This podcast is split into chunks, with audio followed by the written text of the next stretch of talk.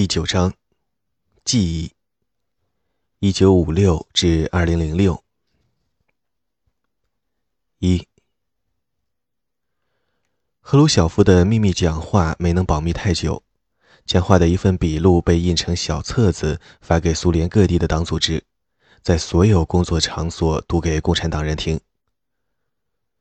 苏共二十大之后的数周内，在苏维埃的工厂、办公室、大学、学校聆听该讲话的有七百万党员和一千八百万共青团员。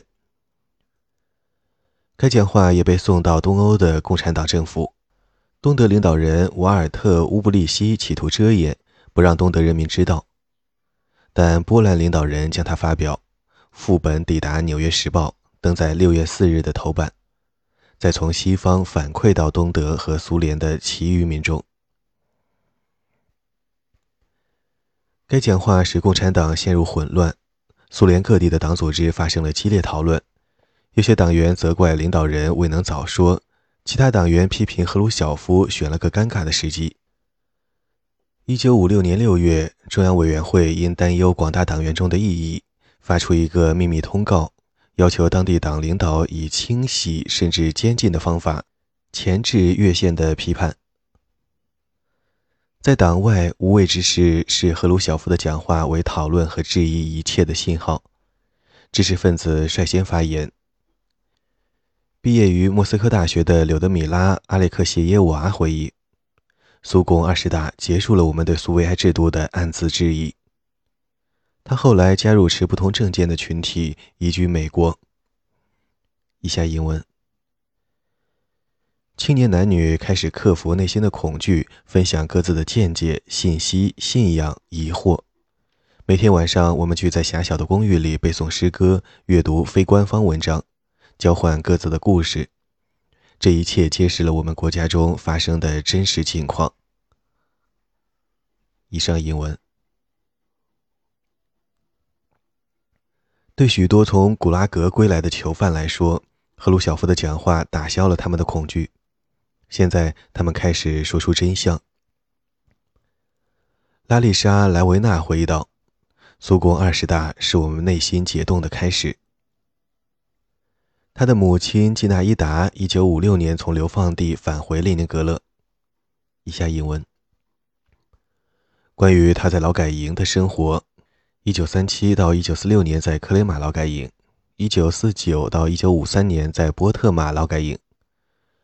母亲几乎一言不发，但苏共二十大之后，他终于开口。相互的交谈越多，我们思想的变化就越大，更持怀疑态度。我们之间的关系也有所改变，家人从母亲的恐惧中解脱出来，相互之间变得更加亲密。以上英文。斯大林囚犯的子女一直背负污点履历的包袱，突然受到鼓舞，可以倾诉自己内心的不平。赫鲁晓夫的讲话传达给工人党员时，安吉丽娜·叶夫谢耶娃正在列宁格勒的兵工厂上班。有人预先通气，他设法不让党干部察觉，偷偷溜进去旁听。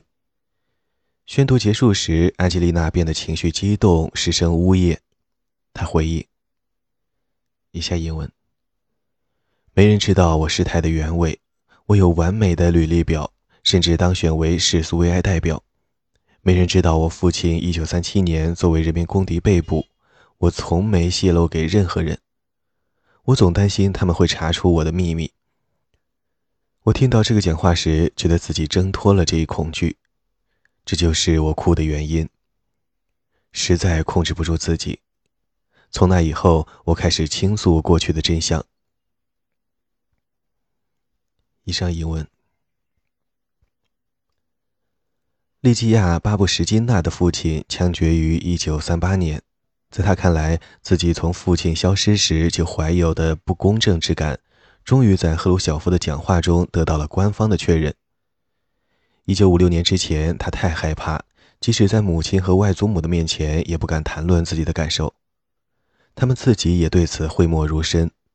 主要因为在兵工厂上班，担心自己的污点履历一旦暴露就会遭到解雇。有时他们的沉默让利基亚父亲的清白产生怀疑。赫鲁晓夫的讲话之后，利基亚不再有如此的困惑。他鼓起勇气，不但向母亲打听父亲被捕一事，而且向同事诉说自己的感受。他在斯摩棱斯克附近一家服装厂工作。有一天晚上，他在工厂宿舍里告诉其他女孩：“斯大林才是真正的人民公敌，因为他下令逮捕像他父亲那样的无辜公民。”其他女孩害怕起来：“小声点，小声点，你这样讲话，他们会把你抓起来。”但利奇亚不受劝阻：“让他们来吧，我会响亮清楚地告诉他们。”我只是在重复赫鲁晓夫所说的，让他们听听就会明白，这一切都是事实。但这样的言论仍属罕见，即使在一九五六年之后，绝大多数普通老百姓仍过于怯懦，他们对斯大林政权仍记忆犹新，不敢做出像利奇亚那样的公开批评。对赫鲁晓夫解冻的普遍理解。是一个全国性辩论和政治探索的时期，很大程度上是由比见的知识分子的回忆录所塑造的，几乎没有代表性。在城市知识分子当中，开放的交谈可能已成为规范，他们利用解冻来直面大恐怖的历史，但对苏维埃大众来说，对塑造他们生活的力量一头雾水，一无所知，坚韧和沉默。仍是应对过去的常见方式。一九五七年，奥萨镇的理发师亚历山德拉·法伊维索维奇第一次向女儿伊拉伊达讲述自己的被捕，以及在阿尔汉格尔斯克附近的劳改营生活。当时他仍羁留在劳改营附近，他刚刚收到的平反证书，让他有勇气向伊拉伊达倾诉自己的过去。伊拉伊达回忆他们的交谈。以下引文：他告诉我，他已收到新护照，平反之后的，他的入狱记录全被抹掉了。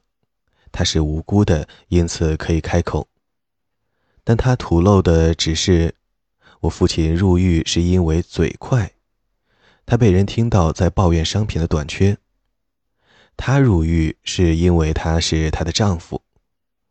他还说，很多人死于劳改营，他们像苍蝇一样，一个个倒下死去。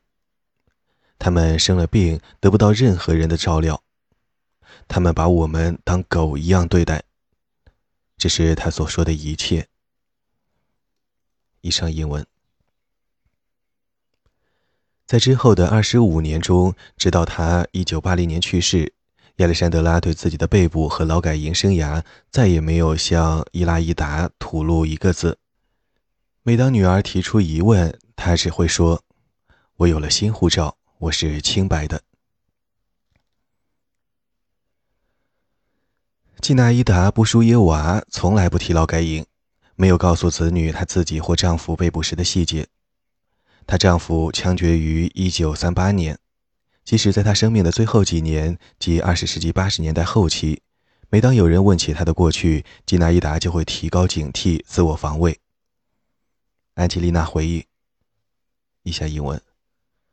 在我们家中，没人谈论母亲被捕的原因，或为什么没有父亲，这已是一个封闭的话题。苏共二十大后，我想了解更多，但妈妈总是说：知道的越少，活得越容易。或是知道的越多，老得越快。他有许多这样的表达方式来打断对话。以上译文。据他的女儿说，基纳伊达对政治毫无兴趣，绝不允许自己牵涉其中。他从劳改营带回的恐惧，促使他对苏维埃政权讲的一切采取无条件接受的立场。他看到了宣传与现实之间的矛盾。亲身体验了政权的不公，但像千百万普通苏维埃公民一样，从未认真反思所观察到的现实。接受苏维埃的现实是一种应对机制，帮助他活了下来。纳杰日达·马克西莫夫年幼时对自己的家史一无所知，他的父亲是来自诺夫哥罗德地区的农民，曾在列宁格勒当木匠。二十世纪二十年代，他两次被捕。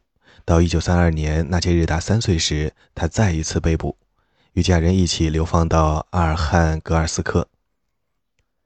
纳杰日达就在那里度过童年，但对家人为何生活在北极圈毫不知情。父亲在一九三八年又一次短暂入狱，纳杰日达以为他出差了。之后，何家搬去奔萨城定居。一九四六年，纳杰日达入读列宁格勒医学院。后来成为医生，要到母亲去世前不久的一九九二年，纳杰日达才发现父亲曾多次被捕，以及他曾在监狱、劳改营、特殊定居地度过八年。他在报纸上看到父亲的名字，连同祖父和叔叔的名字，那是一份前政治犯的名单，在苏维埃政权崩溃之后获得了死后的平反。纳杰日达让母亲看这份名单。他起初的反应是，都是陈谷子烂芝麻的事，还提他干嘛？但在纳吉日达的坚持下，母亲披露了一切。父母本想保护他，不让他知道，他也就没有义务来坦白自己的污点履历。纳吉日达解释：以下英文。我的一生，每次填写表格，在有否亲属受到镇压一栏。我总能填上无，我不知道父亲的事，所以问心无愧，毫无焦虑。如果我知道又强迫自己撒谎，就会顾虑重重。我敢肯定，这就是我一直没遇上麻烦的原因。以上英文。他的父母即使在一九五六年之后仍保持沉默，他们仍然认为把自己的过去告诉女儿。万一他又转述给朋友，万一政治环境骤变，那岂不太危险了？因此，如他自己所承认的，纳杰日达在六十三岁之前很少关注斯大林政权的受害者。未受大恐怖影响的其他苏维埃公民，毫无疑问也会有这种冷漠。反思自己在二十世纪三十年代和四十年代的生活，纳杰日达回忆道：“以下英文。”我听说过镇压，但没留下任何印象。例如，1946年，我们在奔萨地区的邻村发生了大规模逮捕，但不知何故没来碰我们。我不理解，甚至也不想去弄懂到底发生了什么。今天我发现很难解释得通，在这些事件发生的同时，自己的生活却自成轨迹，丝毫不受影响。不知怎的，我做到了避而远之。以上英文。塔马拉·特鲁比纳五十多年没有找到父亲的下落，母亲卡帕托利娜所能提供的是，他作为志愿工前往远东的建设工地，一去不返，销声匿迹了。一九三五年遇见工程师康斯坦丁时，卡帕托利娜是个年轻的医生，受共青团的委派，来到弗拉迪沃斯托克附近的小镇苏城。在古拉格管理机构工作，而康斯坦丁是囚犯劳工，在附属于古拉格的建设工地上班。一九三八年，康斯坦丁被捕，卡帕托利娜不清楚丈夫的下落，只知道他被送去原北建设托拉斯的某个劳改营，位于西伯利亚的东北部。卡帕托利娜把年幼的塔马拉留给在比尔姆的母亲，自己返回克雷马劳改营继续医生的工作。他与康斯坦丁的婚姻尚未登记，又继续使用娘家的姓氏，所以好几年得以隐瞒自己的污点履历。最终，他们工作部门的古拉格指挥官查出他与康斯坦丁的瓜葛，但劳改营的医生人手紧缺，遂决定为卡帕托利娜保密。三十年来，卡帕托利娜继续在内务人民委员会和内务部担任医生。在一九六五年退休之前，最终晋升为克格勃医疗部门的上校。他一直怀抱希望，在克雷马劳改营巡回诊病时，可能会找到康斯坦丁，或者得到他的消息。他觉得帮助像他那样的囚犯，如他所解释的，至少还可与失去的丈夫保持间接的联系。然而，在一九五六年，他被告知真相：康斯坦丁已于一九三八年十一月遭枪决。将近二十年，卡帕托丽娜生活在持续的恐惧之中，担心自己的同事会发现丈夫是人民公敌，甚至害怕与家人谈及康斯坦丁。因此，他已遭枪决的新信息，他视之为他可能犯了重罪的证据。使他性格更加孤僻、沉默寡言。尽管女儿询问的越来越频繁，他仍只字不提。塔马拉回忆：以下一文。妈妈从不提及父亲，但保留了他所有的来信，二十世纪三十年代的，还有几份电报，只是从不让我看。他总是把谈话引向其他话题，只会说：“我不知道他做了什么。”最多再添上一句，使他陷入困境的，也许是他的舌头。以上译文。塔马拉的母亲死于一九九二年，之后，身为克格勃高级官员的舅舅让塔马拉写信给他在弗拉迪沃斯托克的同事，询问有关康斯坦丁的信息。他收到的答复是，父亲属于一个托派组织，枪决于一九三八年。但没提及他在劳改营的监禁。于是，如同母亲所告诉他的，他仍认为康斯坦丁是一名奔赴远东的志愿工。他失宠于苏维埃当局，只是一九三八年的事。二零零四年，塔马拉在比尔姆为本书接受采访时，才获悉整个故事的来龙去脉。他看到文件，证明父亲是古拉格一名长期囚犯。他起初仍拒绝相信。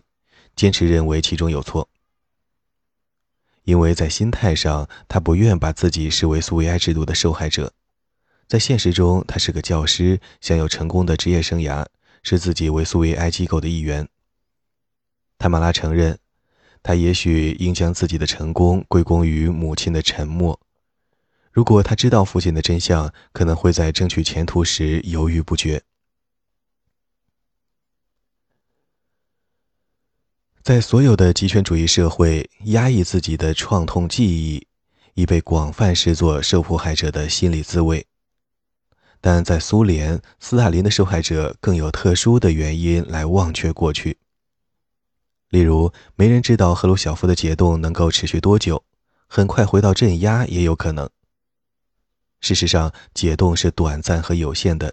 在整个赫鲁晓夫时期，新政权让大家明白。对斯大林迫害的讨论不可导向对整个苏维埃制度的批评。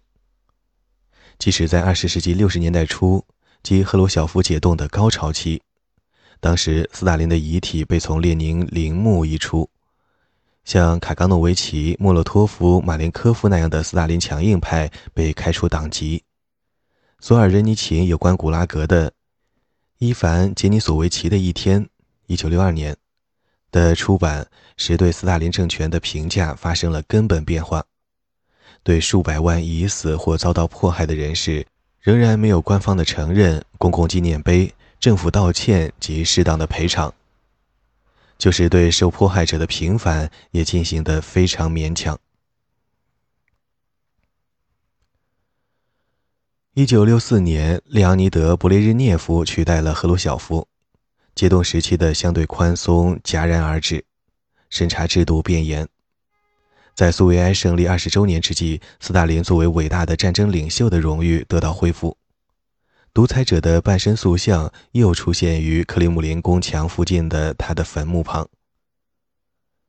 一九六六年二月，地下出版物作家尤里·丹尼尔和安德烈·西尼亚夫斯基上了作秀审判的被告席。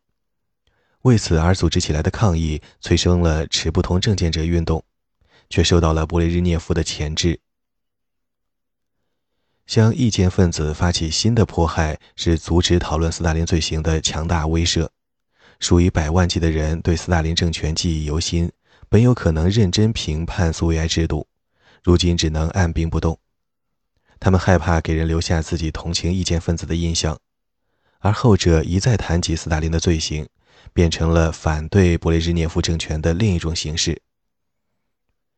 人们再一次压制自己的记忆，拒绝谈论过去，在表面上加入苏维埃忠诚而沉默的大多数。在斯大林的前囚犯当中，再次被捕的威胁确实存在，这足以保证1956年之后几十年的晋升。大恐怖的结束可能拔掉了克格勃的獠牙，但他仍有诸多严酷的惩罚手段。其无处不在的监控能力，更给敢想敢说敢做的人带来恐惧，因为他们的行事方式随时可被视作反苏维埃。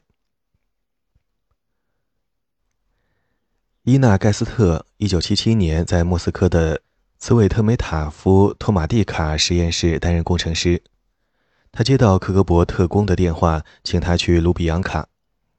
伊娜回忆：“不用说，我开始全身发抖。”脑筋也完全不好使了。他立刻回想起自己在1949年4月的被捕，当时他在莫斯科大学做论文答辩，也以类似的方式受到传唤。他还想起妹妹在1949年6月的被捕，以及1937年自己12岁时父母被捕的境况。伊娜随即回答：“她恰好在做实验，不能马上过去。”克格勃官员告诉他，将在半小时后再来电话。伊娜马上疯狂地打电话给朋友，一是要警告他们，他们可能也会受到传唤；二是万一他回不了家，好让他们知道他去了哪里。克格勃的电话又响了，但伊娜仍拒绝去卢比扬卡，因此该官员开始在电话上问起他与列夫·科佩列夫的交往。科佩列夫是古拉格前囚犯、意见分子、作家，很快将被苏联政府驱逐出境。科佩列夫认识数百名莫斯科人，伊娜只是其中之一。他还在他的房子里开过朗诵会。不知何故，科格勃发现此事，也许窃听了他的电话，更可能是朗诵会中混有举报人。伊娜吓坏了，接下来的几天中，随时准备被捕。他担心克格勃的搜查将保存在自己公寓的意见分子的文学作品通通扔掉，也取消了新的朗诵会。伊娜没有被捕，这起事件并无进一步的发展。但这个电话激起了他痛苦的回忆，所留下的焦虑和恐惧搅扰他多年。伊娜反思：我的一生一直挣扎于这种恐惧之中，总是很怕。恫吓他的到底是什么？很难说。他解释，这不是具体的东西，更像是一种自卑，一种模糊的缺陷。斯大林的前囚犯广泛带有这种焦虑，基纳伊达·布舒耶娃就生活在不断的焦虑之中，甚至在二十世纪六十年代和七十年代，依然一直担心自己再次被捕。直到一九八一年，他收到新护照。上面没有他曾在劳改营的标记，他的恐惧才开始退却。即便如此，据他女儿所说，他一生都在担忧恐怖的回潮，直到他死去的那天。玛利亚·维特科维奇1945年被捕，在诺里尔斯克劳改营待了十年，迄今仍然害怕。他解释说：“我无法摆脱恐惧。”以下引文：我成年后一直深感恐惧，现在会感受到，这二零零四年，临死那天也会感受到。即使现在，恐怕还有人在跟踪我。五十年前我获得平反，我没做过任何丑事。宪法说他们不能干涉我的私生活，但我还是害怕。我知道他们有足够的资料可以把我再次带走。以上英文。斯韦特兰娜·布隆施泰因，一九五二年被判刑十年，在维亚特卡劳改营度过三年。一九五五年获释，迄今仍会做关于劳改营的噩梦。他如有精力填写文件，在美国大使馆门口排长队，早就会尝试移居美国。他相信他的恐惧会在那里消失。斯大林的大多数受害者遭到威胁，被迫沉寂，坚忍地压抑自己伤痕累累的记忆和情感。瓦尔拉姆·沙拉莫夫在《克雷马故事》中写道：“人们用遗忘的本事来谋求生存。曾吃尽苦头的人不愿谈论自己的生活，很少哭泣。”伊娜·盖斯特深思道：“迄今为止，我都不会哭泣。斯大林的时代，大家都不哭。从那时起，我的内心一直保留禁止自己哭泣的决心。”这种坚韧引起众多历史学家的注意。英国历史学家凯瑟琳·梅里戴尔在有关苏俄的死亡和记忆的书中提到，俄罗斯人已习惯于压抑自己的情感，避而不谈深受的苦难，不是无意识的回避、否认，而是有意识的战略或应对机制。人们可能会思忖，心理创伤的概念真与俄罗斯人的大脑毫不相干，只是外来的异想天开。